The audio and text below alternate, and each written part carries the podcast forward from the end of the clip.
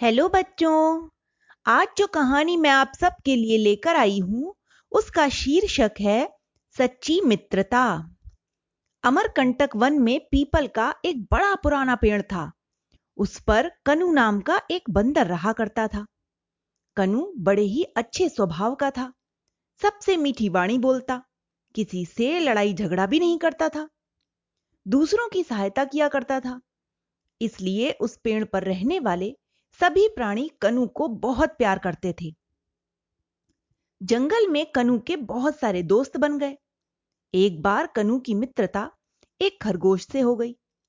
हुआ यह था कि भानु नाम का एक खरगोश भेड़िए के चंगुल में फंस गया था। वह सहायता के लिए पुकार रहा था। तभी कनु वहाँ से पहुँचा। अपनी बुद्धिमानी से कनु ने भानु को छुड़ा लिया। तभी से भानु कनु बंदर का पक्का दोस्त बन गया था। भानु खरगोश को कनु बंदर के बिना चैन नहीं पड़ता। वह सुबह सुबह पीपल के पेड़ के नीचे आ जाता और कनु को पुकारने लगता। फिर दोनों घूमने निकल पड़ते। सुबह सुबह ठंडी हवा में वे टहलते और अपना स्वास्थ्य बनाते। रास्ते में कनु कभी किसी बूढ़े जानवर की सहायता करता तो कभी किसी असहाय पक्षी की सेवा किया करता। भास्कर नाम का एक बूढ़ा हाथी जंगल में रहता था। वह बड़ा ही दुर्बल था। अपना कुछ भी काम नहीं कर पाता। कनु प्रतिदिन उसके लिए खाना जुटाकर रख जाता। इस प्रकार कनु बंदर का सुबह का सारा समय दीन दुखी जानवरों की सेवा करने में ही व्यतीत होता था। इसके बाद दोनों मित्र खाना खाने के लिए जाते थे। कनु कभी किसी जामुन के पेड़ पर चढ़ जाता तो कभी अमरूद के। वह खूब सारे फल तोड़ता। कनु बंदर और भानु खरगोश दोनों मिलकर उन्हें खाते थे। फिर टहलते हुए वापस आ जाते। पीपल के उसी पेड़ पर सोनी नाम की एक गिलहरी भी रहती थी। वह कनु और भानु की मित्रता देख देखकर चिढ़ती। खुद तो उसकी किसी से बनती नहीं थी। उसका कोई भी मित्र नहीं था। इसका कारण सोनी का स्वभाव था। वह जरा सी बात में गुस्सा हो जाती। चाहे जब किसी को उल्टी सीधी कड़वी बातें सुनाने लगती। इसीलिए सभी उससे कतराते थे, बचते थे। सोनी गिलहरी फूट डलवाने में भी बड़ी चतुर थी। वह इस प्रकार की बातें करती कि सुनने वाला पूरी तरह उसकी बातों में आ जाता। सोनी ने कनु बंदर को भी खरगोश के विरुद्ध बहुत भड़काया। वह बोली, कनु, तुम्हें पता नहीं है, वो बानु खरगोश कितना चालाक है। यह तुम्हारी पीठ पीछे बुराई करता है। इस पर कनु बोला दीदी, मुझे भानु पर विश्वास है। उसे मेरा जो भी व्यवहार बुरा लगेगा, उसके बारे में वो मुझसे कहेगा। वह कभी मेरे पीछे मेरी बुराई नहीं करेगा। इस प्रकार प्रतिदिन ही सोनी कनु बंदर को भानु खरगोश के विरुद्ध भड़काती। पर कनु समझदार था। उसकी बात एक कान से सुनता और दूसरे से निकाल देता था।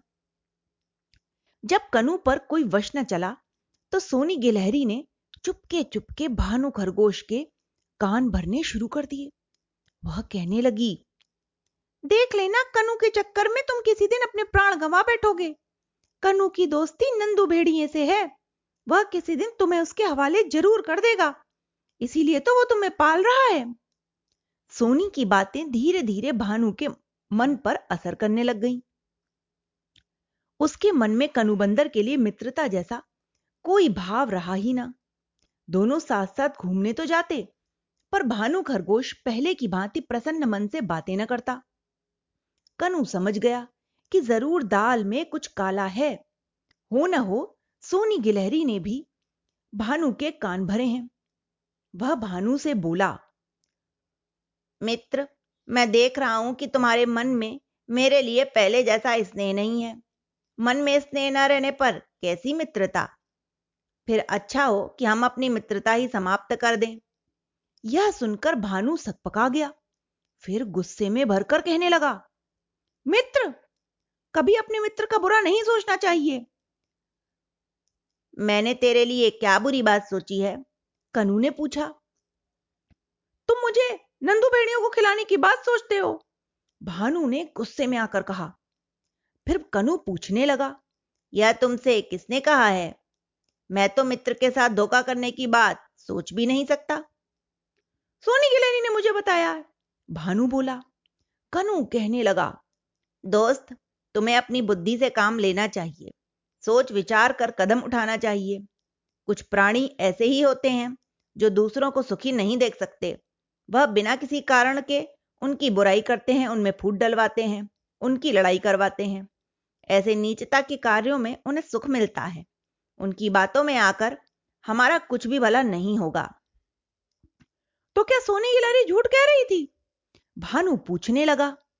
कनु ने उसे बताया कि सोनी गिलहरी ने उसे भी भानु के विरुद्ध बहुत भड़काया था, पर उसने सोनी की बातों को कोई महत्व नहीं दिया। वह सोनी के स्वभाव से परिचित था। सोनी का काम यही है। भानु की समझ में सोनी की चालाकी आ रही थी। वह कहने लगा ठीक कहते हो? दूसरे की बात में आकर मित्र पर अविश्वास करना ठीक नहीं। एक ही बार सोच समझकर मित्र बनाना चाहिए। वह मित्रता का हमेशा निर्वाह करना चाहिए। मित्र की आड़ में धोखे की बात तो नीच और दुष्ट ही सोचा करते हैं। तुम्हें मुझे भेड़िए को खिलाना होता तो पहले ही क्यों बचाते? फिर वह कनु के पैरों में गिरते हुए बोला, मैंने तुम पर अविश्वास किया। मुझे माफ़ कर दो। मुझे माफ़ कर दो। भानु को उठाकर उसकी पीठ सहलाते हुए कनु बोला, मैंने तुम्हें माफ़ किया, पर आगे ध्यान रखना। कभी दूसरों की बातों में ना आना। तुम्हें मुझसे जो भी शिकायत हो, सीधे मुझसे ही कहना। जो दूसरों की बातों में आकर बहक जाता है, मित्र पर अविश्वास करने लगता है, वह जीवन में सच्चा मित्र कभी नहीं पा सकता। अब मैं कभी भी किसी दूसरे के बहकावे में नहीं आऊँगा। अच्छा हुआ जो बात साफ़ हो गई। अन्यथा तुम्हारे जैसे सच्चे मित्र से मैं वंचित हो जाता। भानु कहने लगा, चलो, इसी खुशी में आज मैं तुम्हें बढ़िया सी दावत खिलाता हूँ। कहकर कनु जामुन के पेड़ पर चढ़ गया। वहाँ से वह रसभरी पकी हुई मीठी मीठी जामुन गिराता रहा। पेड़ के नीचे बैठे भानु ने उन्हें खूब छक्कर खाया। फिर दोनों मित्र खुशी खुशी अपने अपने घर चले गए।